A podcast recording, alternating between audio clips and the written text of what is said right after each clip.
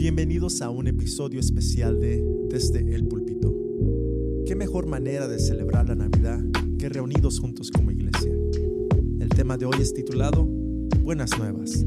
Con ustedes, el pastor Jonathan Gallardo. Abre tu Biblia en el Evangelio de Lucas.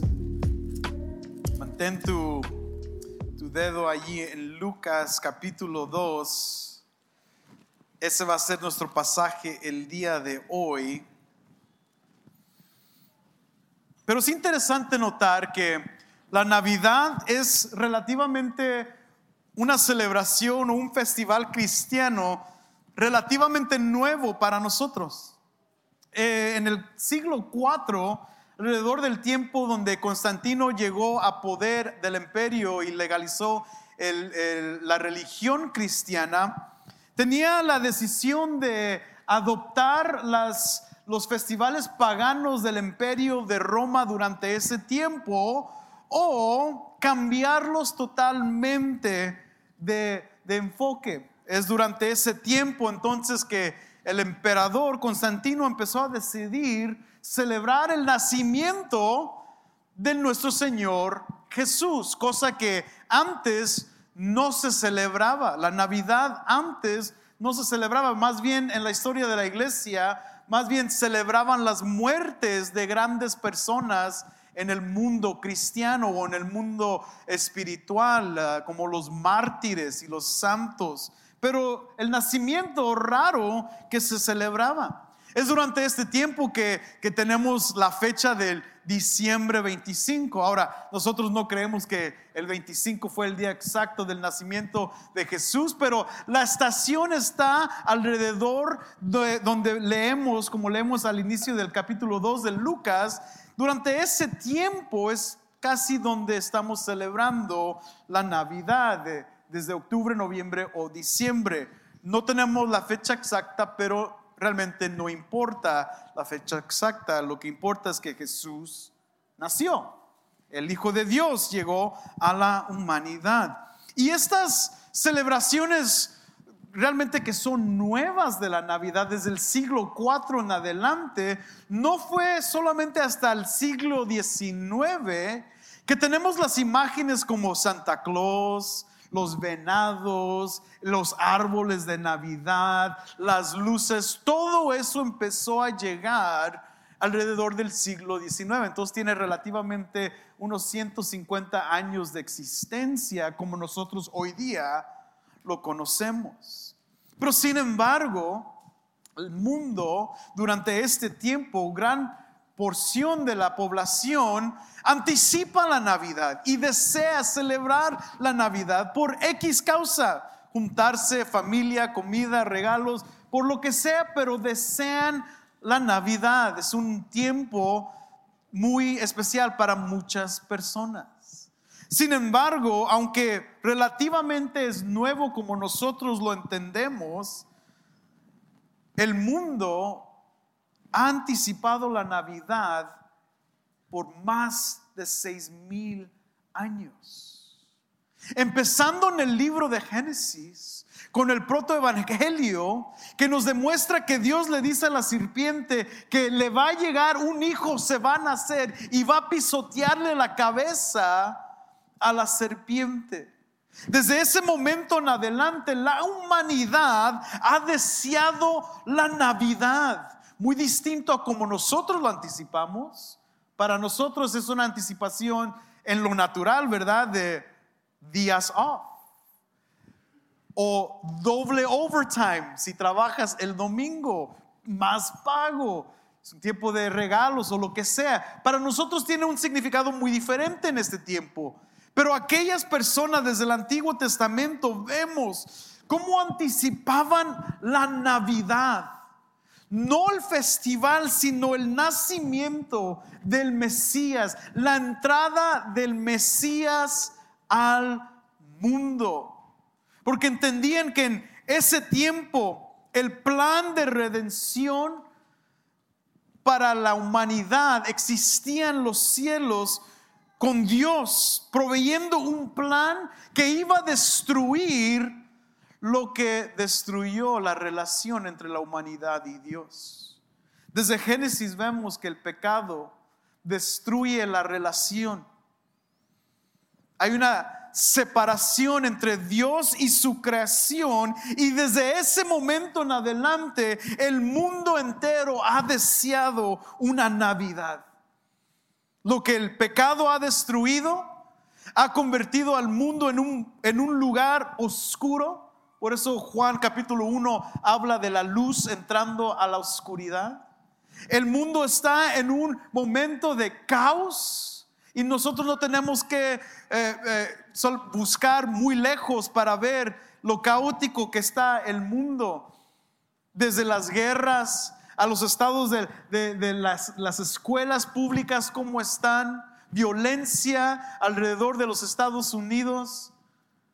Esto nos refleja cómo el pecado ha roto la creación de Dios y nos ha puesto en un tiempo gobernados por el príncipe de este mundo, como lo dice el Evangelio de Juan. Para muchos quieren salir de esta oscuridad y de estos tiempos de tristeza y de oscuridad con tener más cosas. Para el mundo es fácil minimizar el efecto de la depresión de este mundo con tener más, comprar más, obtener más y a veces salir huyendo de donde vivimos para encontrar otra realidad en otro lugar. Pero todo eso es temporal. El dinero es temporal, las carreras son temporales, Nuestros Mesías creados son temporales, nunca satisfacen. Por eso durante el Antiguo Testamento la anticipación de la Navidad era la anticipación de un Mesías durante los momentos más difíciles de su existencia, durante tiempos de juicio, de deportación, de cautiverio, de, de ser sacados de sus casas, de, de, ver su templo de adoración destruido. Se encontraban en momentos difíciles buscando y deseando un Mesías, buscando celebrar la Navidad, Dios con nosotros.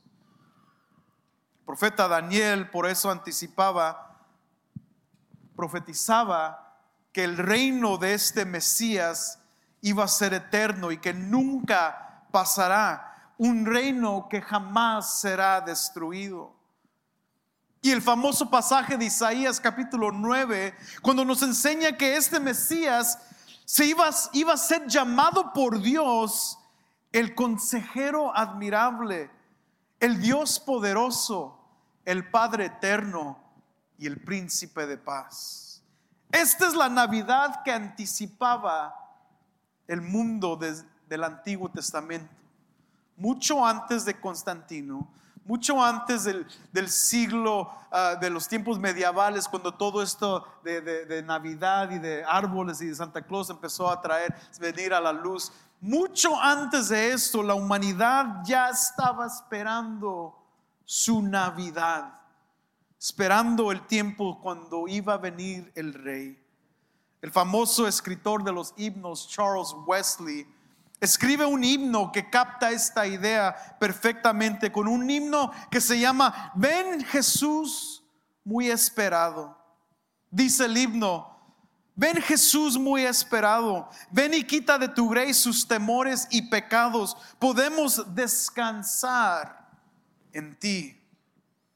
Y mientras vemos lo que el escritor de Lucas la historia en Lucas capítulo 2 nos demuestra, vemos entonces esta proclamación, este anuncio tan importante que provee paz y gozo y se llaman buenas nuevas.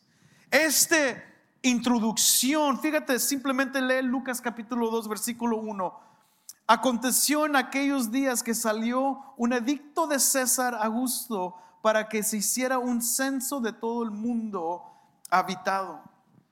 Lucas capítulo 2 pone la historia del nacimiento de Jesús adentro de la historia. Es verídico. El César Augusto era un emperador que estableció por 250 años lo que se fue conocido como la Pax Romana, la paz del imperio romano. Fue caracterizado como un rey o un emperador de paz que proveía buenas nuevas. En el contexto de Lucas, vemos cómo Jesús nace en contraste a este gran emperador que supuestamente tenía un reino de paz, pero solamente duró 250 años. En este contexto, Dios levanta a un bebé que va a venir a proveerle al mundo paz. Vemos el verdadero emperador y rey de paz en la persona de Cristo Jesús, no Augusto. Y esas son las buenas nuevas de hoy, que Cristo provee paz eterna y gozo eterno. Esas son las buenas nuevas. Esas son las buenas nuevas que vemos los ángeles anunciar y también vemos los ángeles responder con gozo. Fíjate ahora, capítulo 2, lo vimos al inicio en el video, capítulo 2, versículos 8 al 14. Aquí encontramos el Evangelio en, en la voz de los ángeles. Capítulo 2, versículo 8 dice, en la misma región había pastores que estaban en el campo, cuidando sus rebaños durante las vigilias de la noche. Por eso el versículo 8 nos da el contexto de la temporada. E, es entre eh, octubre, noviembre o diciembre cuando los pastores acostumbraban a, a cuidar de sus ovejas afuera. Versículo 9. Y un ángel del Señor se presentó y la gloria del Señor los rodeó y de resplendor y tuvieron gran temor. Pero el ángel les dijo, no teman, porque les traigo buenas nuevas de gran gozo que serán para todo el pueblo. Porque les ha nacido hoy en la ciudad de David un Salvador, que es Cristo el Señor. Esto les servirá de señal. Hallarán a un niño envuelto en pañales y acostado en un pesebre. De repente se apareció con el ángel una multitud de los ejércitos celestiales alabando a Dios y diciendo, gloria a Dios en las alturas y en la tierra paz entre los hombres en quienes Él se complace. Estas son buenas nuevas que proveen gozo eterno. ¿Cómo lo sabemos? Lo que nos enseña el pasaje es que este, estas buenas nuevas que proveen gozo eterno viene de Dios. Es un plan celestial y divino. En segundo lugar, son buenas nuevas que proveen gozo eterno porque es para todos. Todos deben de escuchar las buenas nuevas. En tercer lugar, las nuevas, las buenas nuevas que proveen gozo eterno, hablan de salvación, de rescate, de un plan de reconciliación. Y en cuarto y último lugar, estas buenas nuevas que proveen gozo y paz eterno, revelan también las malas noticias para advertirnos de un destino separado de Dios. Vamos entonces a ver en primer lugar cómo estas buenas nuevas que proveen gozo eterno viene a nosotros. Y en primer lugar viene a nosotros y lo entendemos porque es buenas nuevas que viene de Dios primeramente. Fíjate el versículo 9 donde leemos en las primeras dos partes del versículo 9, y un ángel del Señor se les presentó y la gloria del Señor los reodó de esplendor.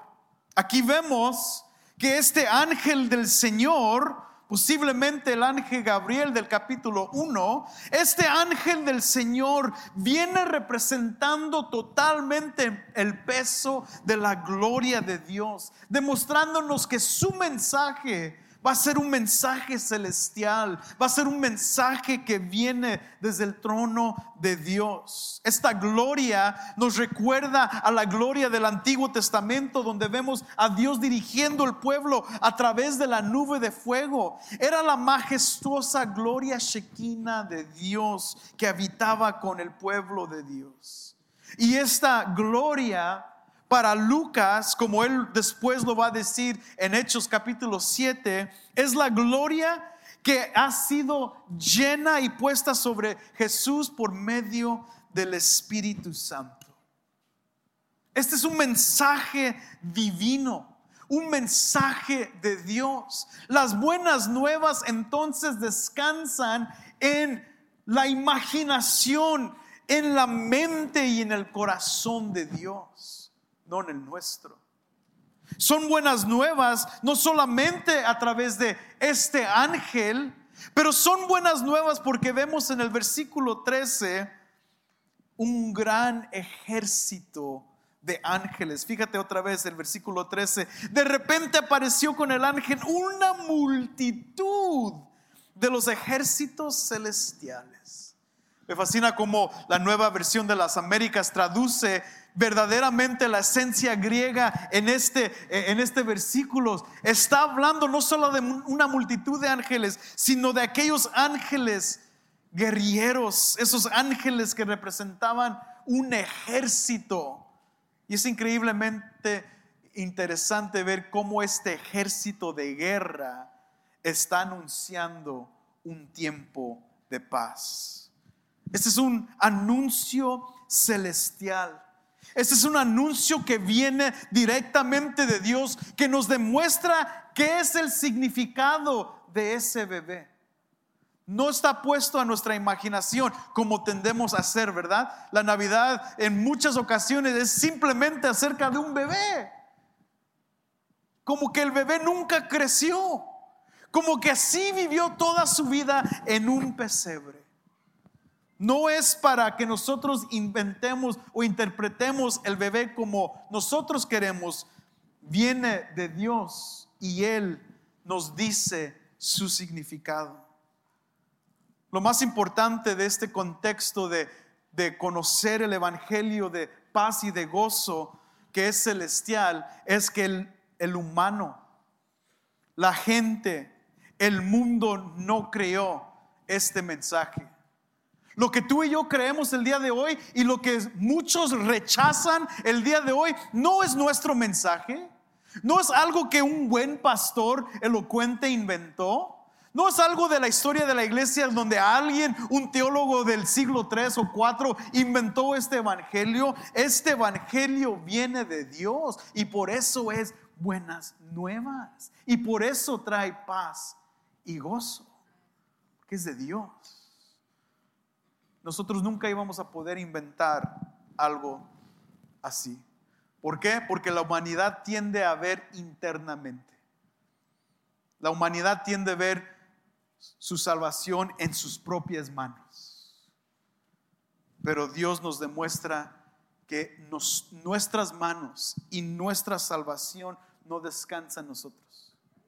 Descansa en Dios porque son buenas nuevas que proveen gozo eterno y paz eterna, pues no solamente viene del cielo, no solamente es divino y de Dios, sino que estas buenas nuevas, en segundo lugar, son para todos.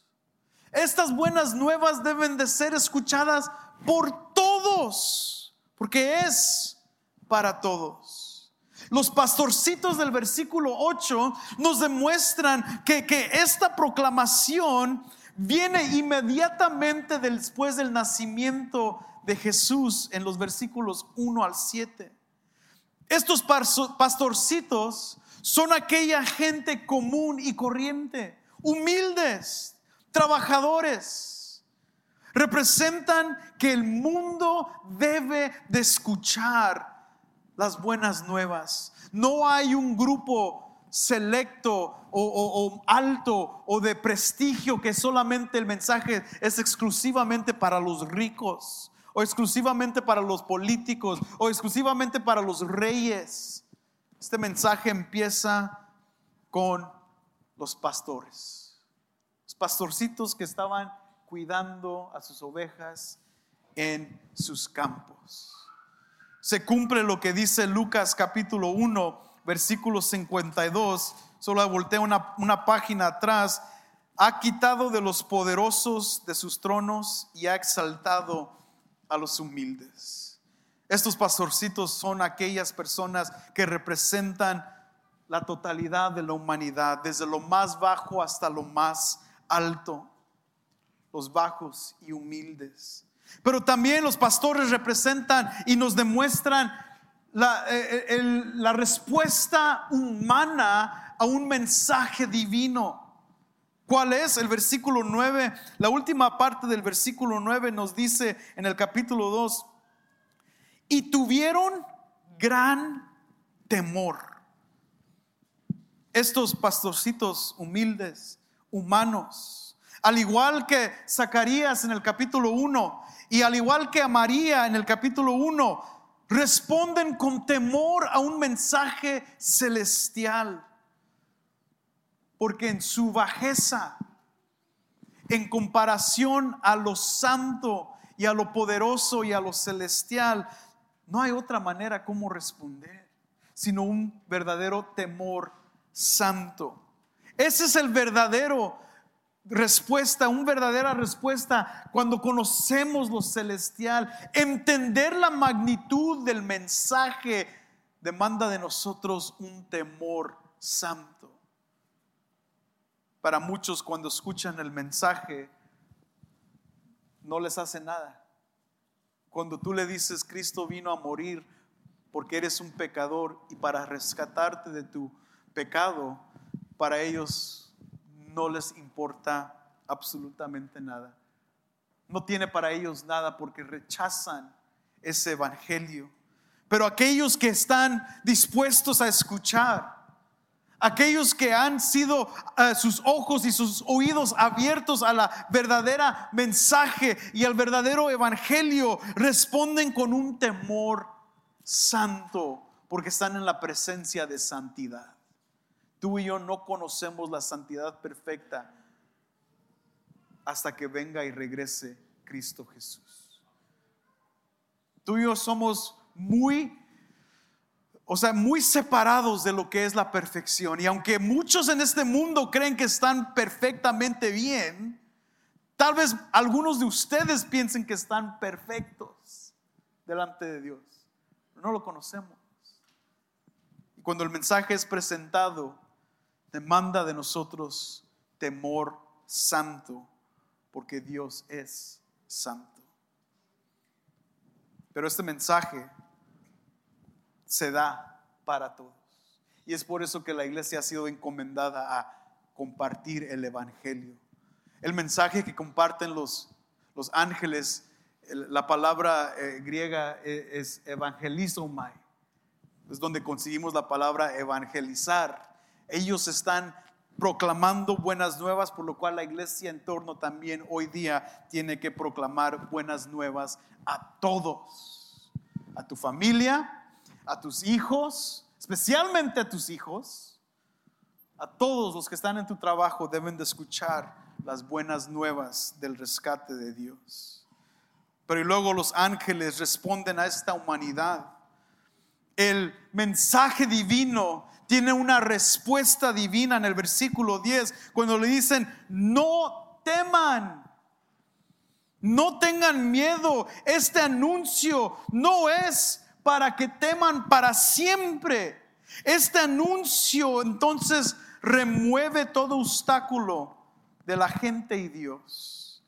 Ahora el mundo puede venir a los pies de Cristo Jesús porque Él ha removido todo obstáculo.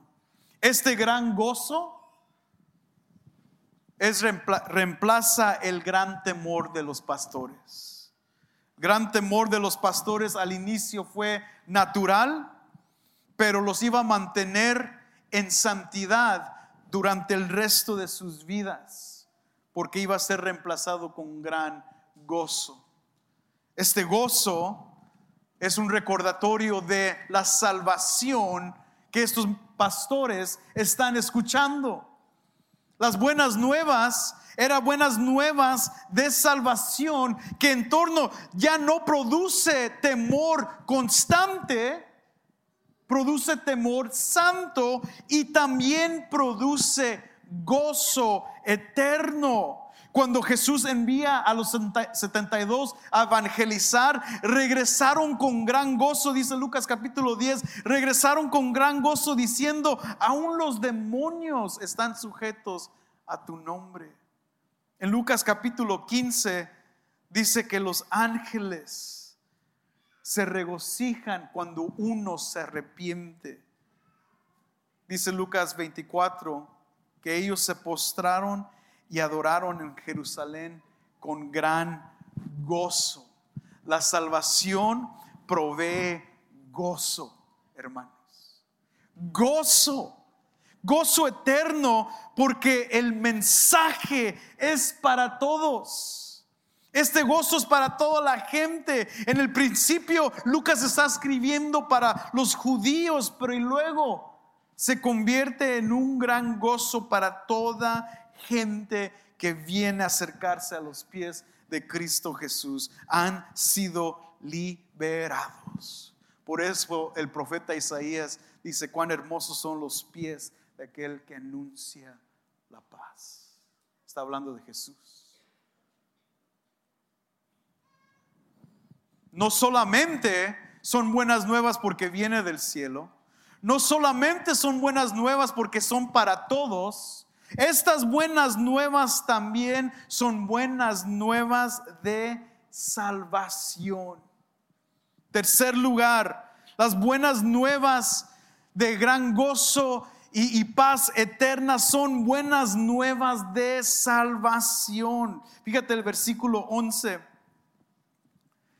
Porque les ha nacido hoy en la ciudad de David un Salvador Aquí vemos la explicación de estas buenas nuevas cuando nos demuestra que en primer lugar el Mesías anticipado desde el Antiguo Testamento ha nacido. Y cuando dice, hoy ha nacido. La salvación, el Salvador, les dice el ángel a los pastores, hoy es el día de salvación. Hoy ha nacido el Salvador y ese mensaje se repite dos mil años después. Al tú estar sentado en este lugar es otro gran recordatorio de buenas nuevas para ti que hoy es el día de tu salvación. Hoy Jesús es para ti. El Salvador del mundo nació nace ese día, la salvación se establece, la reconciliación entre Dios y los hombres se establece. Este mensaje es para ustedes, les dice a los pastores, personalmente para ellos y hoy día es para nosotros. Pero fíjate, sigue más impacto en este versículo porque nos describe los títulos del nombre de, de Jesús. En el, en el versículo 11 también nos demuestra tres nombres claves de Jesús. En primer lugar le llama Salvador y luego le llama Cristo y luego Señor. Estos tres nombres no se encuentran juntos en ninguna otra parte del Nuevo Testamento. Es el impacto del poder de estos nombres en la persona, en la segunda persona de la Trinidad. ¿Cómo se llama? En primer lugar se llama Salvador, versículo 1, digo, versículo 11, porque les ha nacido hoy en la ciudad de David un Salvador. Este es el nombre que los santos del Antiguo Testamento siempre daban a su Dios. En muchos pasajes del Antiguo Testamento vemos cómo la gente se refería a Dios, a Yahweh, como su Salvador. En medio de dificultad, en medio de dolor, en medio de guerras, la gente de Dios miraba hacia arriba buscando a su Salvador. En medio de dificultad, la gente buscaba hacia su Salvador, recordándole como Moisés lo hacía y como vimos en los salmos acerca de su pacto de fidelidad con su gente. Este rescatador, este liberador, este redentor era no solamente en el aspecto físico, pero también en el aspecto espiritual para la gente de Dios. Y ahora, Cristo Jesús, ese bebé en el pesebre, crecerá para ser el Salvador del mundo. Ahora la gente de Dios lo puede ver a Él como su Salvador. Cristo Jesús es nuestro Salvador. El versículo 11 sigue. Salvador, pero a la misma vez es Cristo. El nombre griego Cristos que suple el nombre hebreo de Mesías. Este Mesías es el esperado ungido de Israel, aquel que ellos tanto anhelaban y esperaban. Por eso buscaban una Navidad para celebrar. Ungido en su puesto como sacerdote y como rey, este Jesús también cumple con este ungimiento de su Dios Padre. Dios lo unge para el trabajo que él iba a cumplir. En el Antiguo Testamento los profetas eran ungidos con aceite. Los sumos sacerdotes eran ungidos con aceite. Los reyes de Israel eran ungidos con aceite sobre sus cabezas, que proveían aseguranza de su oficio y que eran llamados por Dios para cumplir su administración. Pero Cristo no fue ungido con aceite.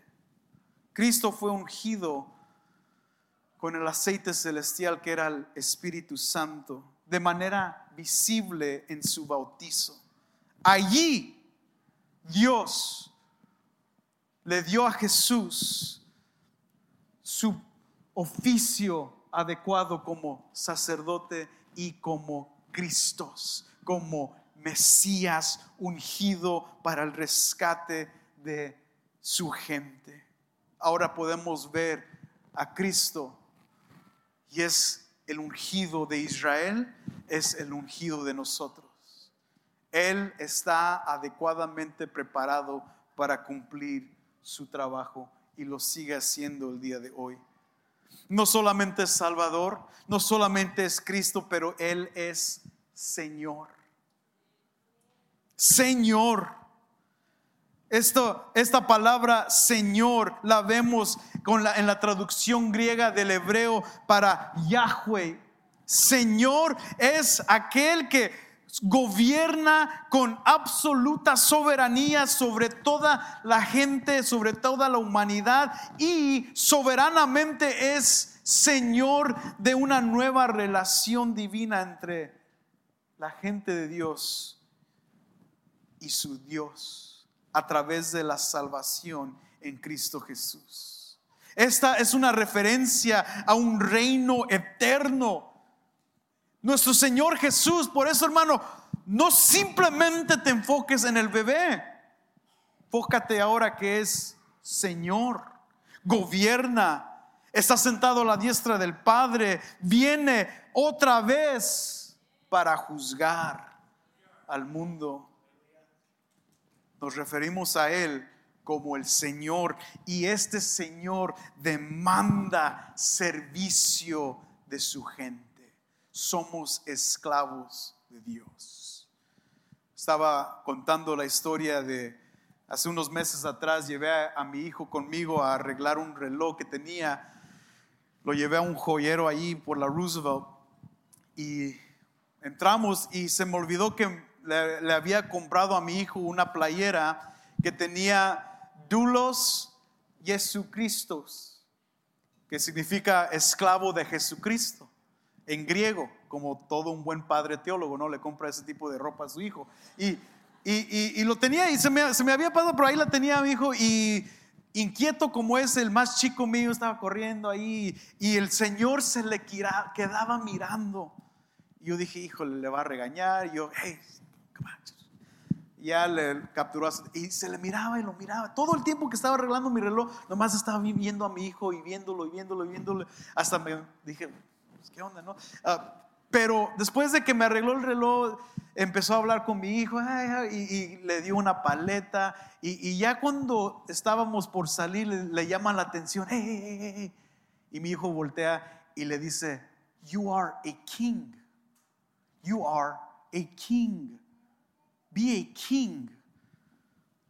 Y yo me, yo me le quedé como, ok, thank you, let's go. Y, me lo llevé. Y, ya cuando estoy en el carro manejando, lo veo otra vez con la playera y dije, ah, no era un americano, era de, otra parte del Medio Oeste. Entonces, posiblemente entendió que lo que tenía escrito en su playera era esclavo de Jesucristo. Y lo pudo leer y por eso le estaba diciendo, tú no eres esclavo de nadie, tú eres un rey. Porque era, era obvio que era de una religión del oriente y le estaba diciendo a mi hijo, no, tú eres un rey. Nosotros hermanos somos esclavos, tenemos un rey. Somos esclavos de un rey problemas que a veces nos vemos como nuestros propios reyes, que podemos rescatarnos de nuestros propios problemas. Jesús es Salvador, Cristo y nuestro Señor. En cuarto lugar, ¿por qué las buenas nuevas son buenas nuevas de paz y de gozo eterno? Bueno, ya vimos la primera razón Buenas nuevas son buenas nuevas porque vienen de Dios. Segundo lugar, las buenas nuevas son buenas nuevas porque se nos dio a todos. Es para todos. En tercer lugar, las buenas nuevas son buenas nuevas porque nos hablan de salvación. Y en cuarto lugar, las buenas nuevas son buenas nuevas de gozo eterno y paz eterno, porque nos revelan las malas noticias y nos advierten acerca de ellas. El problema hoy día es que no todos han reconocido que necesitan un Salvador. Por eso la Navidad no es anticipada así como lo anticipaban los santos del Antiguo Testamento. Así como hoy tú y yo gritamos, ven, Cristo, ven. Ven otra vez en anticipación de su segunda venida. No todos hoy día creen que necesitan un Salvador. La Navidad es simplemente otro festival donde tienen días off y pueden comer sin sentirse mal. La Navidad se ha convertido en solamente otro festival al igual que el día de San Valentín y del día de las madres y el día de los padres. Pero el cántico que cantan los ángeles nos demuestran las buenas nuevas en su respuesta. Fíjate el versículo 14 del capítulo 2. Los ángeles cantan diciendo, gloria a Dios en las alturas y en la tierra paz entre los hombres, y aquí está, en quienes Él se complace. En primer lugar, los ángeles demuestran el nivel de Dios al contraste de donde estamos nosotros. No podemos rescatarnos porque en primer lugar no, no somos Dios. No tenemos el poder de Dios. Él habita en las alturas y es ahí donde los ángeles le adoran. Por eso al regocijarse los ángeles, nosotros disfrutamos de la paz que provee Dios. esta paz no es simplemente una paz del, del gobierno y de guerra, eso va a venir. Viviremos en un reino donde ya no habrá más guerra porque no va a haber oposición en contra de Dios. Pero vivimos hoy día esta Navidad que celebramos, la primera Navidad que hemos celebrado, es lo que nos ha proveído paz con Dios. Por eso todos en el Antiguo Testamento anticipaban eso, porque el pecado rompió la relación. Y ahora en Cristo Jesús, ahora en el Salvador, ahora en el Cristo, ahora en el Señor, tenemos paz con Dios. La relación se ha reconciliado. Hemos estado juntos otra vez con Él y nuestra relación ahora disfruta de buenas nuevas en Cristo Jesús. Descansamos en paz con Dios. Hay aquellos que están sentados en este lugar que no están en paz con Dios. Es posible que tú seas uno de ellos el día de hoy. Y por eso te digo otra vez, hoy Jesús nació para este día por ti. Celebramos que tú puedes estar en paz con Dios a través de estas buenas nuevas. Estas son buenas nuevas del Señor y nos demuestran una y otra vez, especialmente en el versículo 14, en quienes Él se complace. La salvación es del Señor.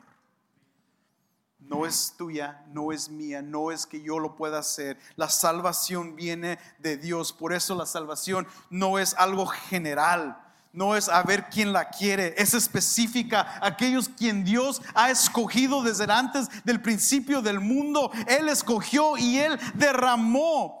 Él se complació con ellos y Él les dio a ellos esta posibilidad de ser hijos adoptados con Él. Por eso la humanidad no tiene poder en sí. Su poder y su salvación está en su Señor. Entonces, ¿cuáles son las malas nuevas? Parte del bebé en el pesebre, Cristo Jesús creció para ser Salvador, Cristo y Señor. Sin Él no hay paz verdadera. Sin Él no hay gozo verdadero. Uno no puede obtener la salvación, uno no puede obtener la paz aparte de Cristo Jesús.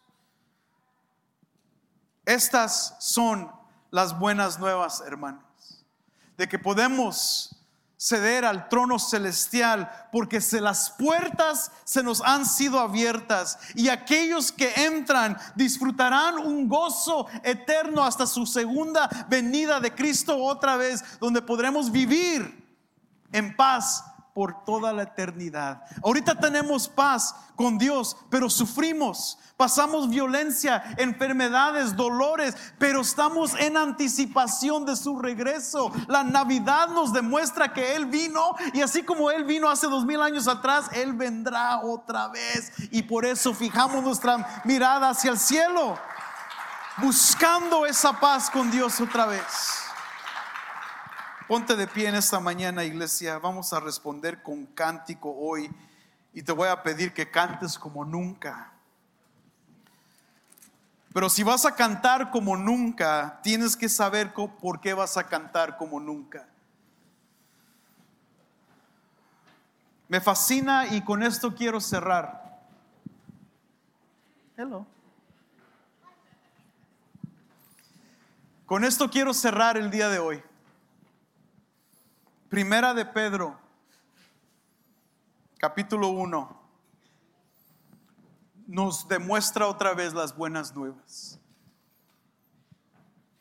Bendita sea el Dios y el Padre de nuestro Señor Jesucristo, quien según su gran misericordia nos ha hecho nacer de nuevo a una esperanza viva mediante la resurrección de Jesucristo entre los muertos para obtener una herencia incorruptible, inmaculada y que no se marchitará, reservada en los cielos para ustedes.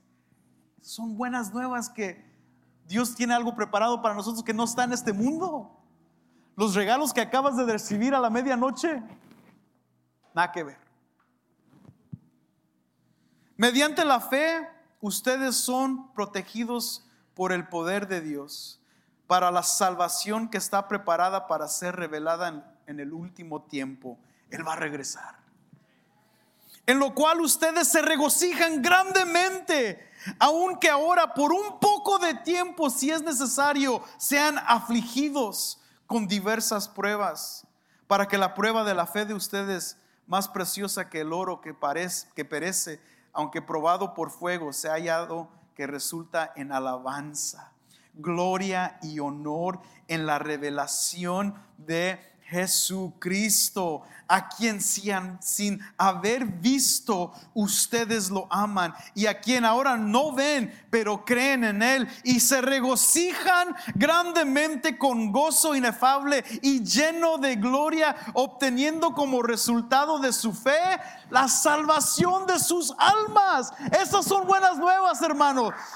Esas son buenas nuevas. Y ahora puedes vivir con paz con Cristo y con gozo eterno porque Cristo se nos ha nacido. La Navidad ha llegado y va a regresar otra vez. Amén. Canta con nosotros el día de hoy. Responde con fe en esta mañana. Vamos a cantarle a Dios con todo nuestro corazón. Gracias por tu sintonía.